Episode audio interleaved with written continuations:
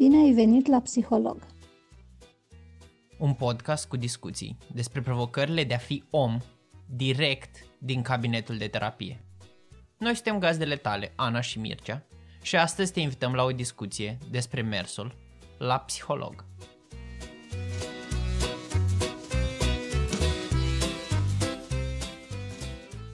De ce nu vine lumea la psiholog? Adică, care sunt prejudecățile legate Da, de... pentru că, uite, mi se pare că începând un podcast care se numește La Psiholog, Uh-huh. aș vrea mai mulți oameni să facă pasul ăsta, pentru că acum 5 ani când, uh, o să fii știi că au declarat de aia, acum 5 ani când te-am cunoscut, Așa. să, când povesteam prietenilor că eu merg la psiholog, era așa o chestie foarte Shady. Da, și tabu și nu știu, uh, simțeam că chiar trebuie să ai niște probleme grave ca să poți să te duci la psiholog, ceea ce teoretic le am, nu neg. Da. Cred că vrei să știi despre prejudecățile legate de... Și îmi vin în minte oamenii care deschid prima ședință. În mod paradoxal, nu omul care vine, nu clientul ar trebui să deschidă ședința, ar trebui să lase pe terapeut să facă treaba. Oamenii vin și îmi spun, să uită în ochii mei, căprui, și îmi spun, știți, eu îmi dau doi bani pe psihologi. Ceea ce este... Deci începe de la minus 0, minus 1. Da, este ușor moartea relației dinainte ca ea să se nască. Și apoi îmi spun, uh, eu sunt sceptic sau sceptică în legătură cu psihologia, asta nu ține de gen. Eu îi întreb totuși de vreme ce ne-am întâlnit de ce ați venit, da? Mare parte îmi spun din cei sceptici, deci hai să o, să-i separăm, îmi spun că am venit să văd cum e. Am venit așa de curiozitate, dar pleacă de pe o poziție de neîncredere. Așadar, cea mai mare superputere a mea, aș putea spune, este stabilirea conexiunii umane cu un om. Ce contribuie la neîncredere sunt foarte mulți factori. Unul dintre ei este ideea că eu nu dau bani pentru ceva ce ar putea să-mi spună un prieten sau aș putea să găsesc la un preot sau aș putea să citesc chiar eu, nu așa, din cărțile de dezvoltare personală. Da, o să discutăm acum treaba asta. Da, de ce am eu nevoie de asta? Nu am. Astea sunt categoriile sceptice. Dar eu aș vrea să-ți spun în primul rând de ce vin oamenii, că sunt mai puține motive. și apoi de ce nu vin. De obicei, cei care vin și trec peste orice prejudecată sunt cei care au o criză. Deci când ești în criză, cum te duci la dentist, te duci la psiholog dacă bănuiești tu că e de natură psihologică. În prezent, pe atacuri de panică și atacuri de anxietate vin mulți trimiși de medicul somatic, de cardiolog, care spune nu aveți nicio problemă organică, mergeți la un psiholog. Um, sunt foarte puțini oameni care vin ca să descopere ceva la ei, pentru că profesia nu este cunoscută încă. Din punctul meu de vedere, suntem foarte, foarte în urmă. În ultimii ani, totuși, numărul a crescut, numărul de oameni care vin cu relaxare la psiholog. Vin să discute subiecte pe care nu le pot discuta în familie Sau cu prietenii, cred. sau cu prietenii sau le-au epuizat de discutat cu prietenii și au ajuns în același, sunt în același punct. Nu vin, cred, încă de rușine. Foarte mulți. Deci rușinea, cel puțin pe zona noastră a, ce- a țării, uh, este la mare Dar unde crezi că s-a căutare. Plantat forma asta de, adică sămânța asta de rușine? Rușinea de a nu fi bun, de a nu fi perfect, de a nu-ți merge viața bine. La, la asta mă ah, refer. ok. E rușinea de a cere ajutor. E rușinea care vine din noi ne spălăm rufile în familie. Noi nu ai o problemă, o ții pentru tine sau ai o problemă, o rezolvi cu tine. De aici vine rușinea. Și apoi î, extindem la stigmatizare socială, care este un fapt foarte real. Nu e nimic uh, uh, ascuns sau nou. După aia nu mai vin, cred că încă foarte, mult de, foarte mulți tineri consider că ar veni, dar nu-și permit, pentru că există și o zonă financiară. Și aici serviciile psihologice asigurate prin casă de asigurări și ele sunt la început. Da? Și de o anumită calitate. Aș vrea să spun că e o calitate bună, dar nu este, cel puțin din ce am auzit eu din mărturiile oamenilor. Oameni care vin în terapie și care au încercat. Da. Știu că sunt 10 sau 15 ședințe. Nu știu să-ți dau detalii cât sunt. Uh, eu lucrez și cu copii și cu familiile lor și am uh, foarte mulți care vin din spital sau din diverse clinici și au mers la un terapeut, mă rog, psiholog, de multe ori psiholog clinician. Uite, asta e altceva ce putem adăuga. Uh, și o să-ți spun imediat. Deci oamenii vin din spital și spun, doamnă, noi am venit și în privat pentru că nu se lucrează deloc cu copilul. Deci e clar că și la nivel de specializare nu... N-aș vrea să fiu negativistă să spun că nu face lumea treabă. Și eu cred, îmi doresc să cred că lumea face treabă și în mediul spitalicesc de contat de CAS. Dar nu știu exact să spun, n-am nicio poveste de succes cu care eu m-am întâlnit, dar totuși, na, oamenii ăștia sunt acolo și cred că poveștile de succes nu ajung la psiholog, să știi.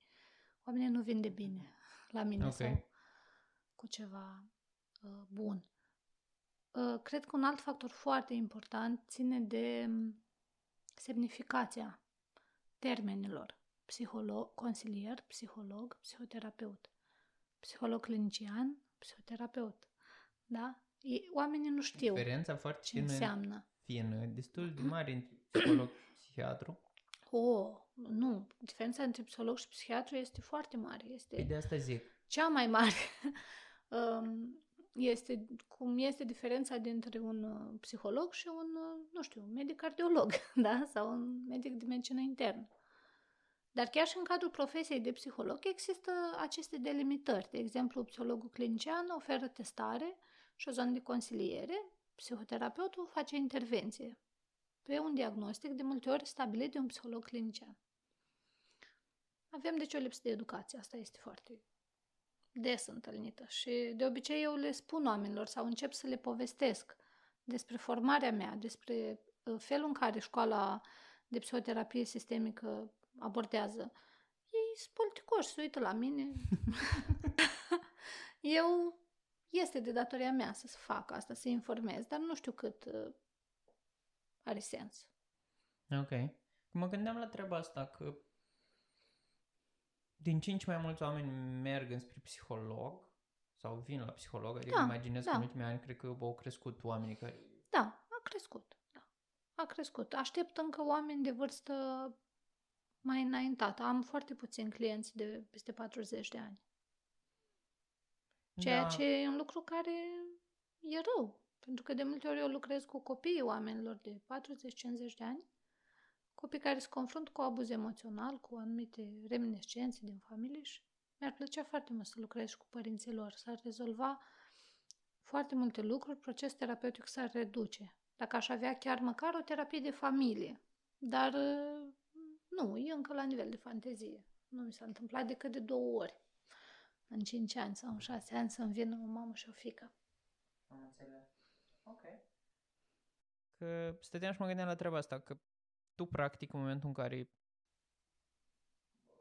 ai la dispoziție o modalitate în care ar trebui să vii la psiholog sau să te dezvolți tu de unul singur, e mai uș- e o obișnuință românească treaba asta, că las că mă rezolve singur fără să cer ajutorul, știi? Adică... Vor... Da, sau ajung și cer ajutorul când buba este foarte extinsă, când rana este foarte mare, când sunt în criză.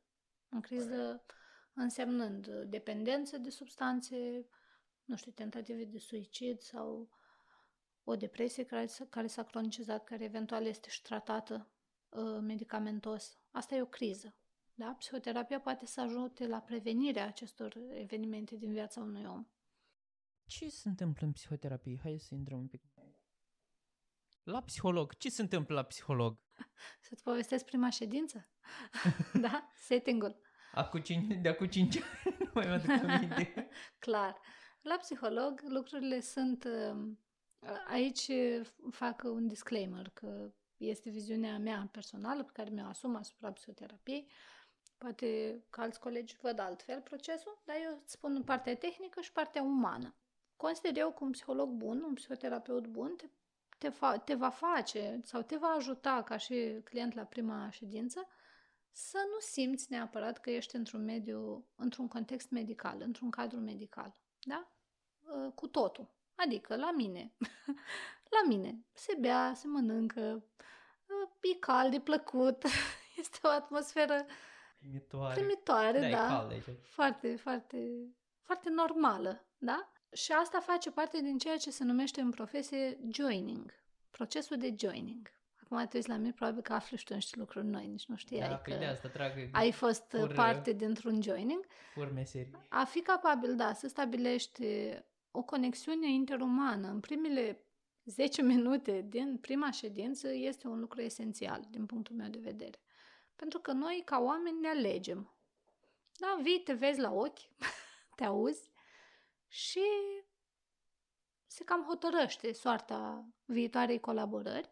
Ce e important să știi este că la prima ședință, pentru mine cel puțin, prim, prima ședință și uneori și a doua, în funcție de complexitatea situației, sunt ședințe de evaluare, în care nu fac testare de nicio formă, dar evaluez situația cu care omul vine la mine. Și evaluez și starea sa de sănătate și de integritate totală, inclusiv starea de sănătate psihică, în măsura în care pot, evident, văzându-l așa, la primă mână. Dar, în mod concret, dacă identific o depresie care este foarte adâncă sau anumite tulburări, delir sau zone de psihoză, da? în drum omul către uh, un consult psihiatric.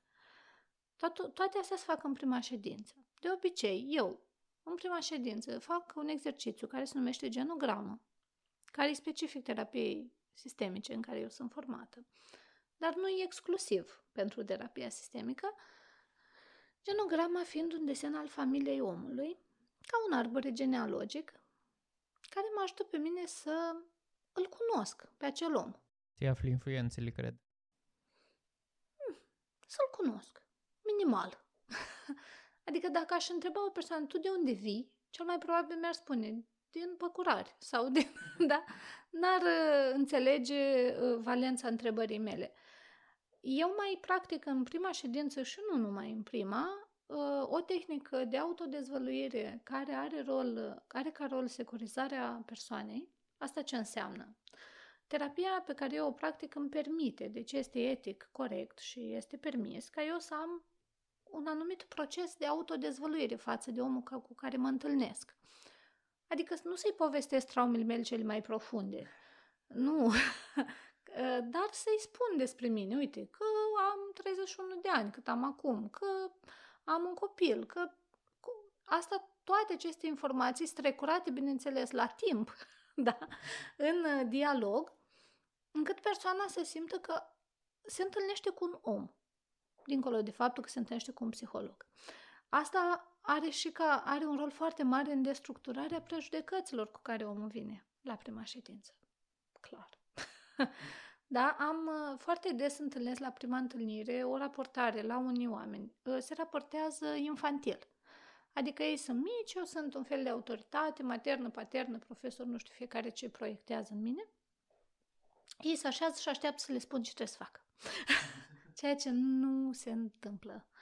În psihoterapie nu fac nimic clientului, da? Suntem parteneri de drum, suntem împreună în situație. De multe ori o analizăm și abia după asta intră, se intră într-o intervenție și asta este un lucru important. Uh, faptul că după prima ședință de psihoterapie o să devii conștient de faptul că, na, practic n-ai făcut nimic, doar ai stat de vorbă. Și am clienți care sunt foarte nerăbdători și grăbesc procesul în ei și unii chiar încearcă să-l grăbească și la mine.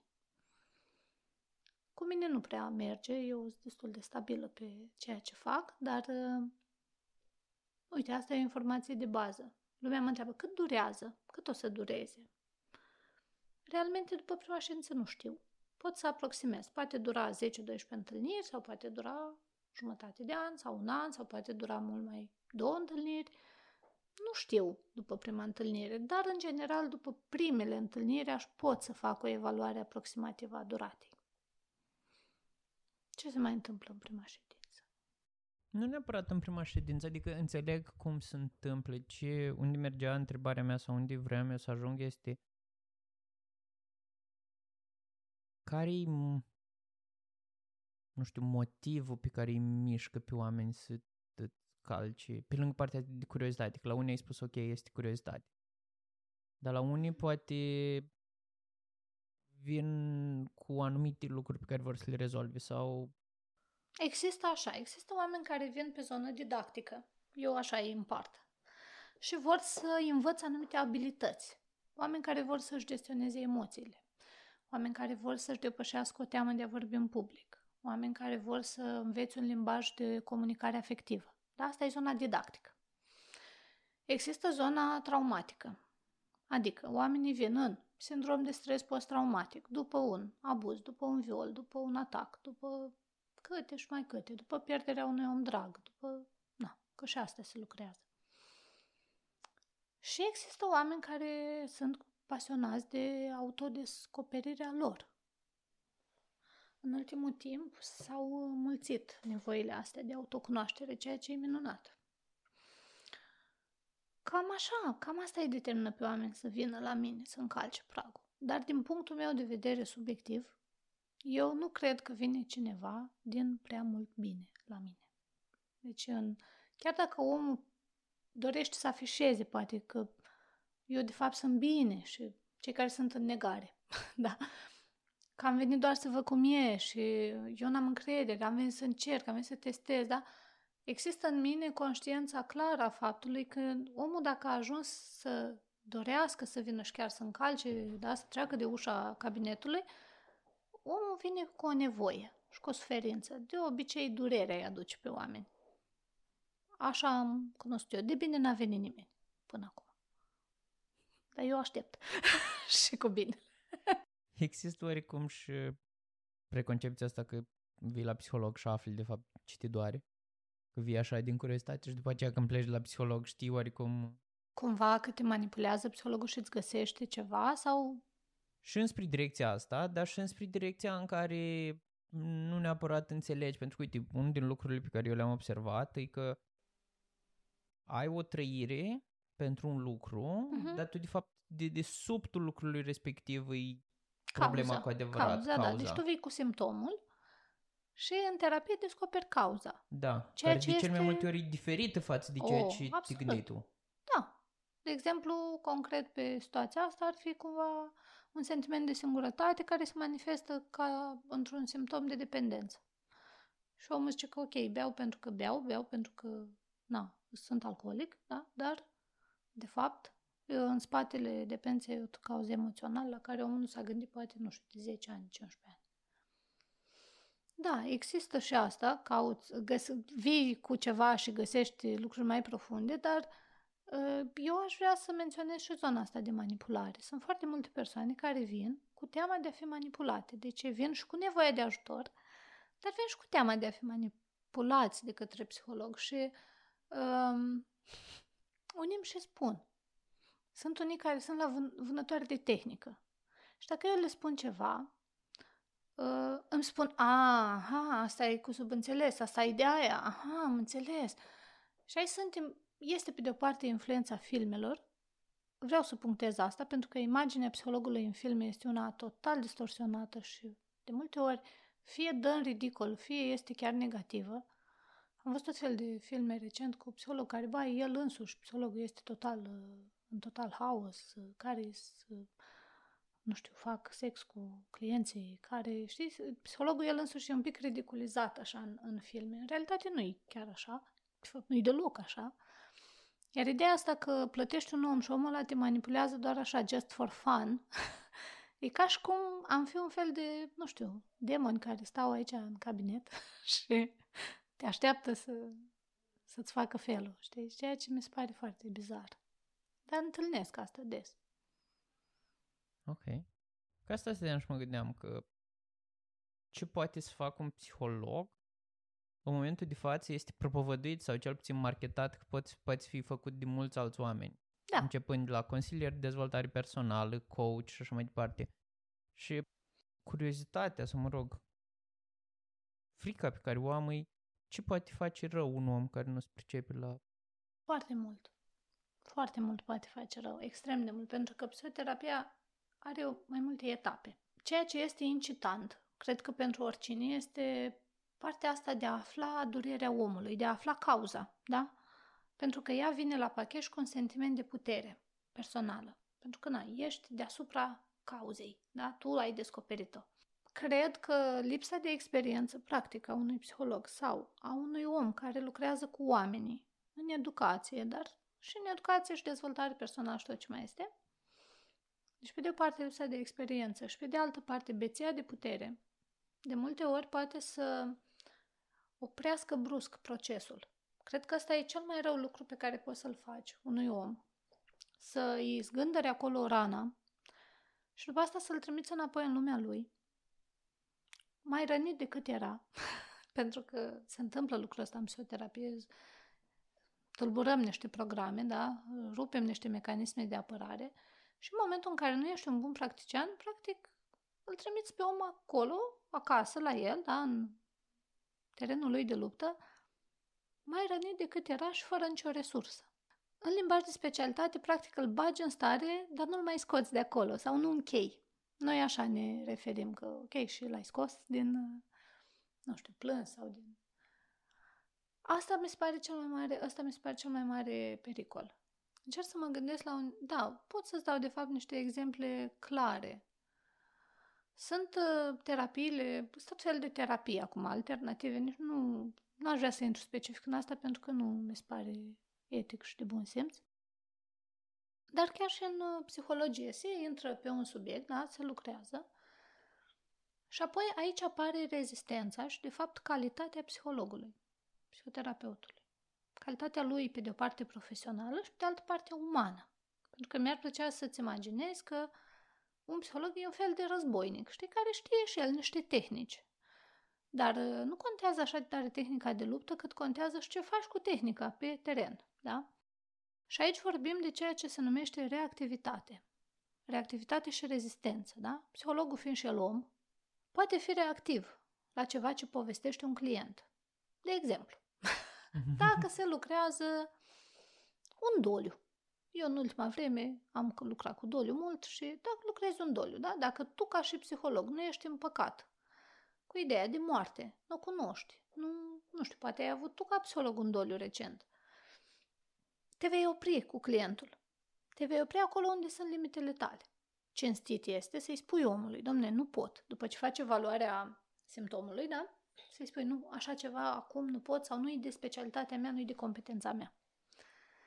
Ei, cei care nu au o experiență, cei pe care mi-i povesteai tu sau care fac niște cursuri de două zile sau de două luni, ă, nu vor spune asta, cel mai probabil în terapie. Pentru că pierzi bani.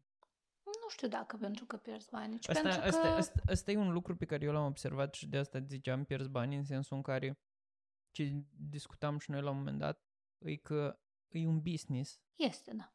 Este și un business, da. Un lucru care eu cel puțin l-am apreciat și ăsta e motiv pentru care am pornit proiectul ăsta împreună, văd partea asta de uman în discuție. Nu văd partea de tehnică, de uh, profesionalizarea situației, ci mai mult de, băi, până la urmă, cine suntem noi și ce facem noi. Deși este tehnică în spate, este interiorizată. Clar. Și asta din noi e un rafinament pe care îl câștigi lucrând.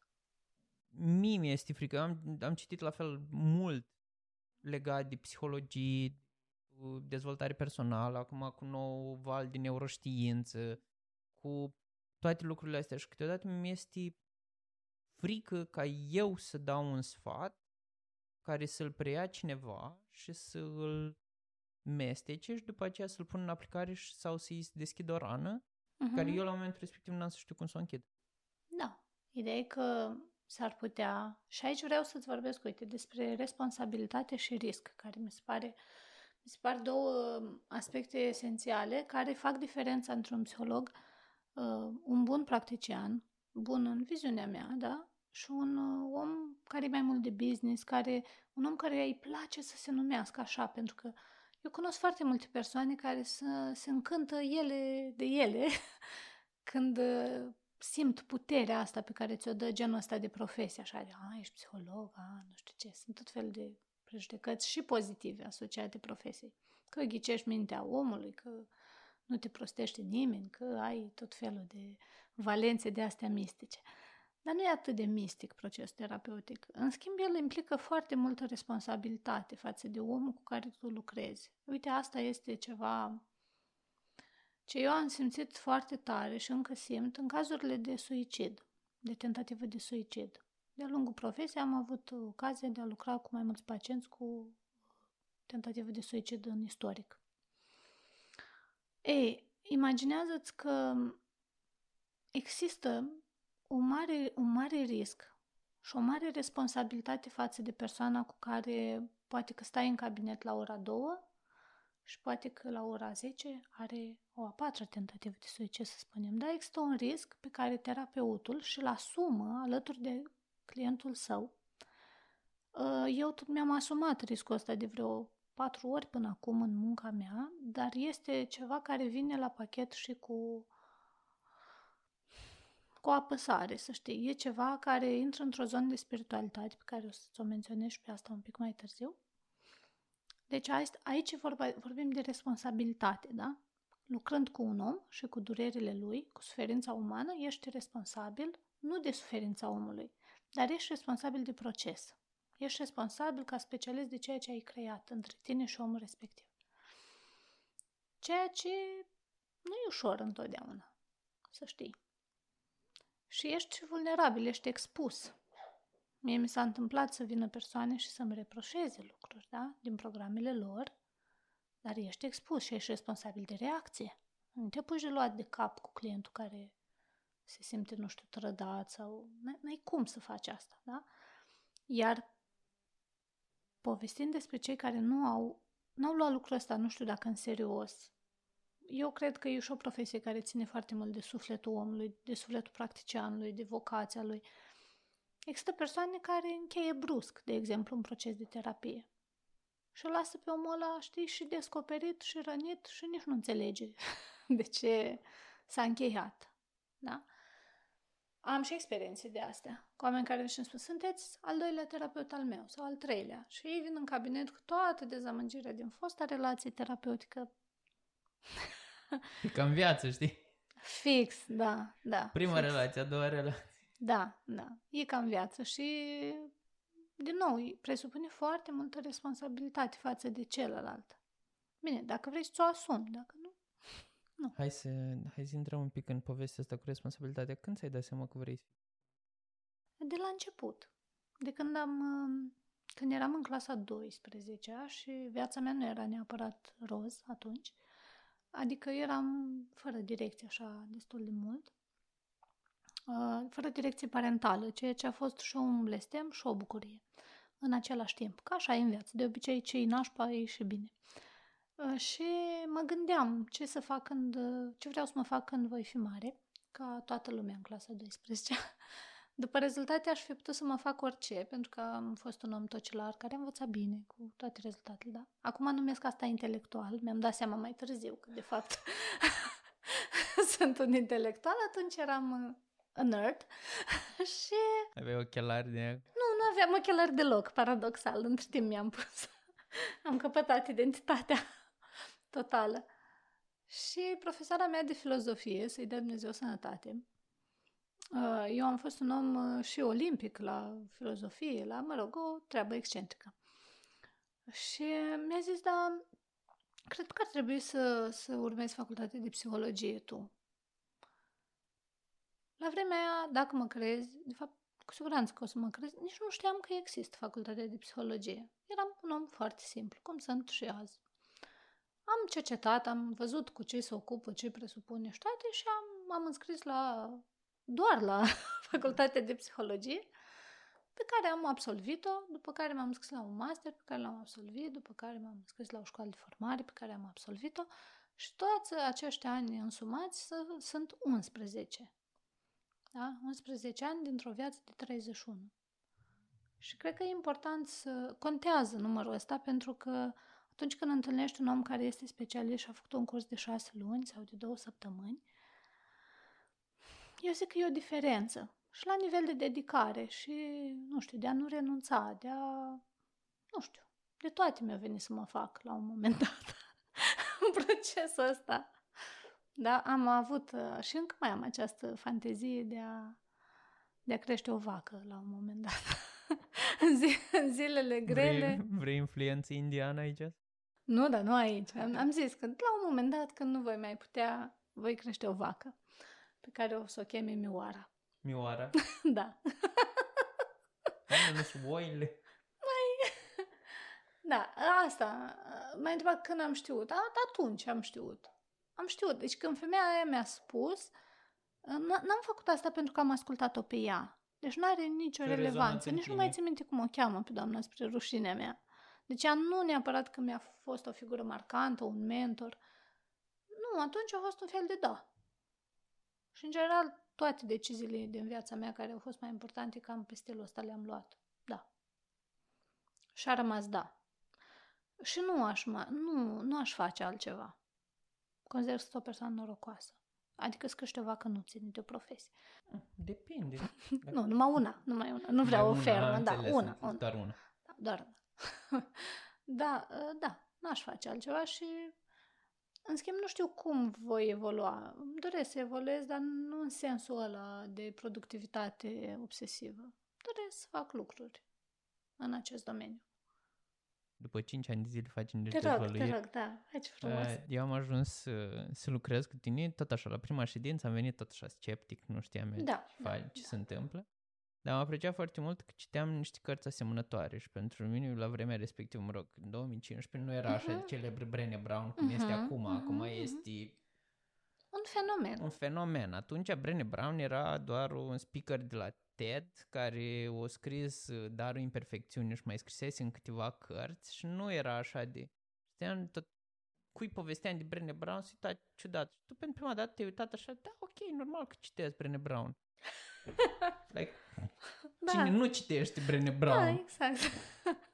Și asta m-a dus cu gândul foarte mult la o chestie de bunătate și de umanitate, care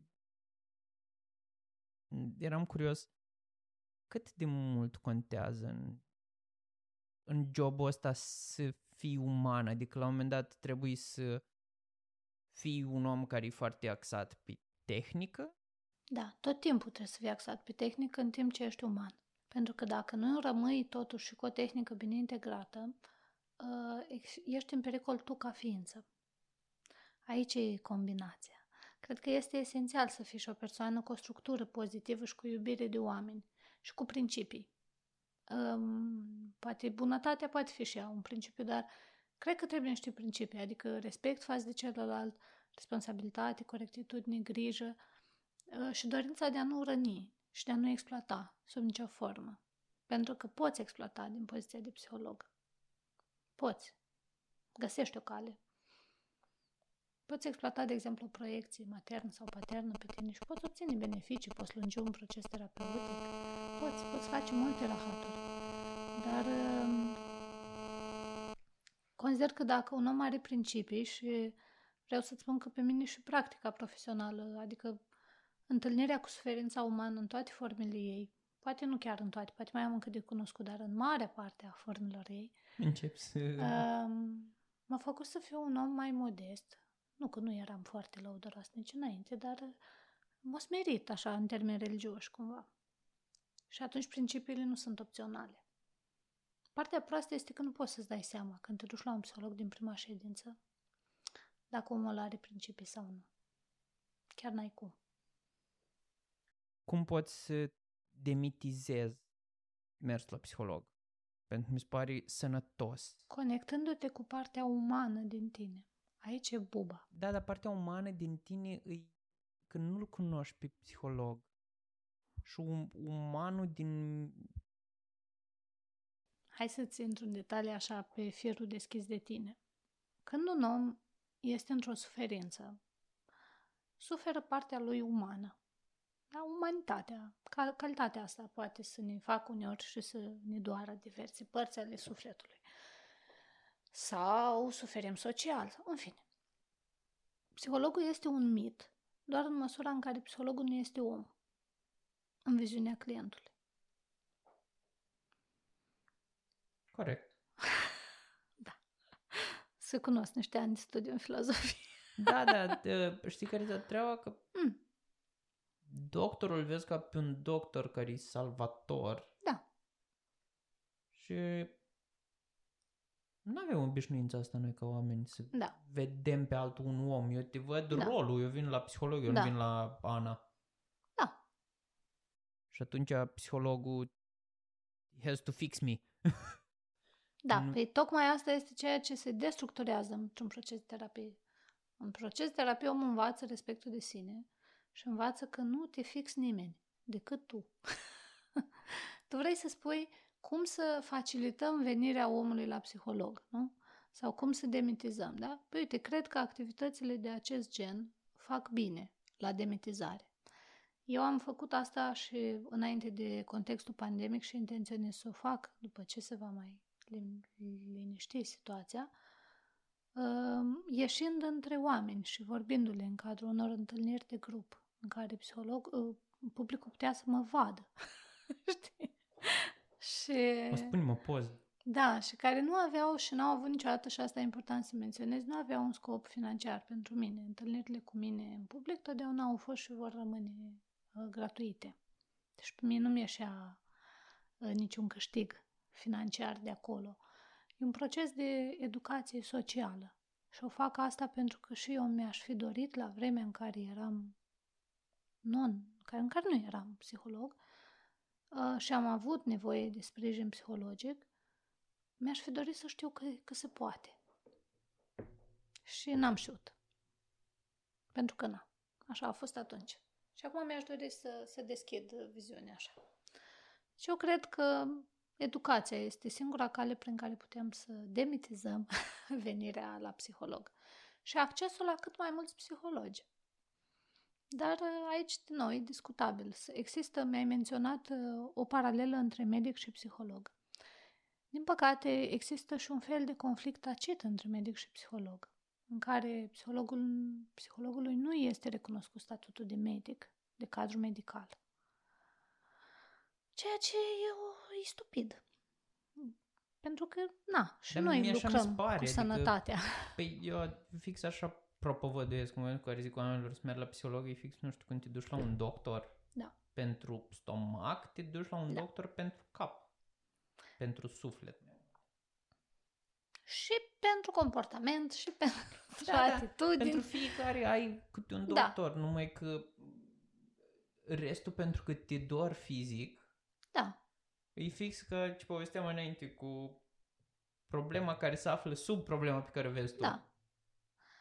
Da, ideea e că de multe ori te dor fizic pentru că te-a durut înainte psihic. și Asta e ai fost surd sau asta e- surdă la durere. subiect pentru un alt, un da, alt podcast Da, da, da. unde cităm pe Da, cre- bătrânul. cred foarte mult uh, în faptul că doar educația ne, ne va scoate de sub pietre. Eu consider că suntem foarte la început cu profesia de psiholog, sincer îți spun. Și cred că o să mai treacă în estimările mele niște zeci de ani în care se vor normaliza aceste noțiuni și aceste practici. Îmi pare rău că nu le-am prins eu gata normalizate, dar ca să-ți dau așa tot un insight, pe eu am avut cliente care au venit pe ascuns la mine de soții lor. Pentru că soțul era, considera că eu sunt satană și că lucrez cu femeia lui împotriva căsniciei și niște aberații. Uh, am, av- am tineri, adolescenți sau chiar peste vârsta adolescenței care vin pe ascuns de părinți la psiholog. Asta e realitatea în care trăim și care îmi spun. Am, eu vin, dar să știți că nu, mama nu trebuie să știe sau că eu îi mai întreb, poți vii cu mama, poți vii cu tata, putem discuta, nu? Că mama nu știe că vin. Deci trăim probabil și vremuri în care, nu știu, părinții cred că copiilor își dau banii pe droguri și ei de fapt își dau bani pe psiholog. Știți, poate și așa. Asta, asta e un caz fericit și bun. Da, da. Deci cam așa e nivelul. Suntem foarte la început.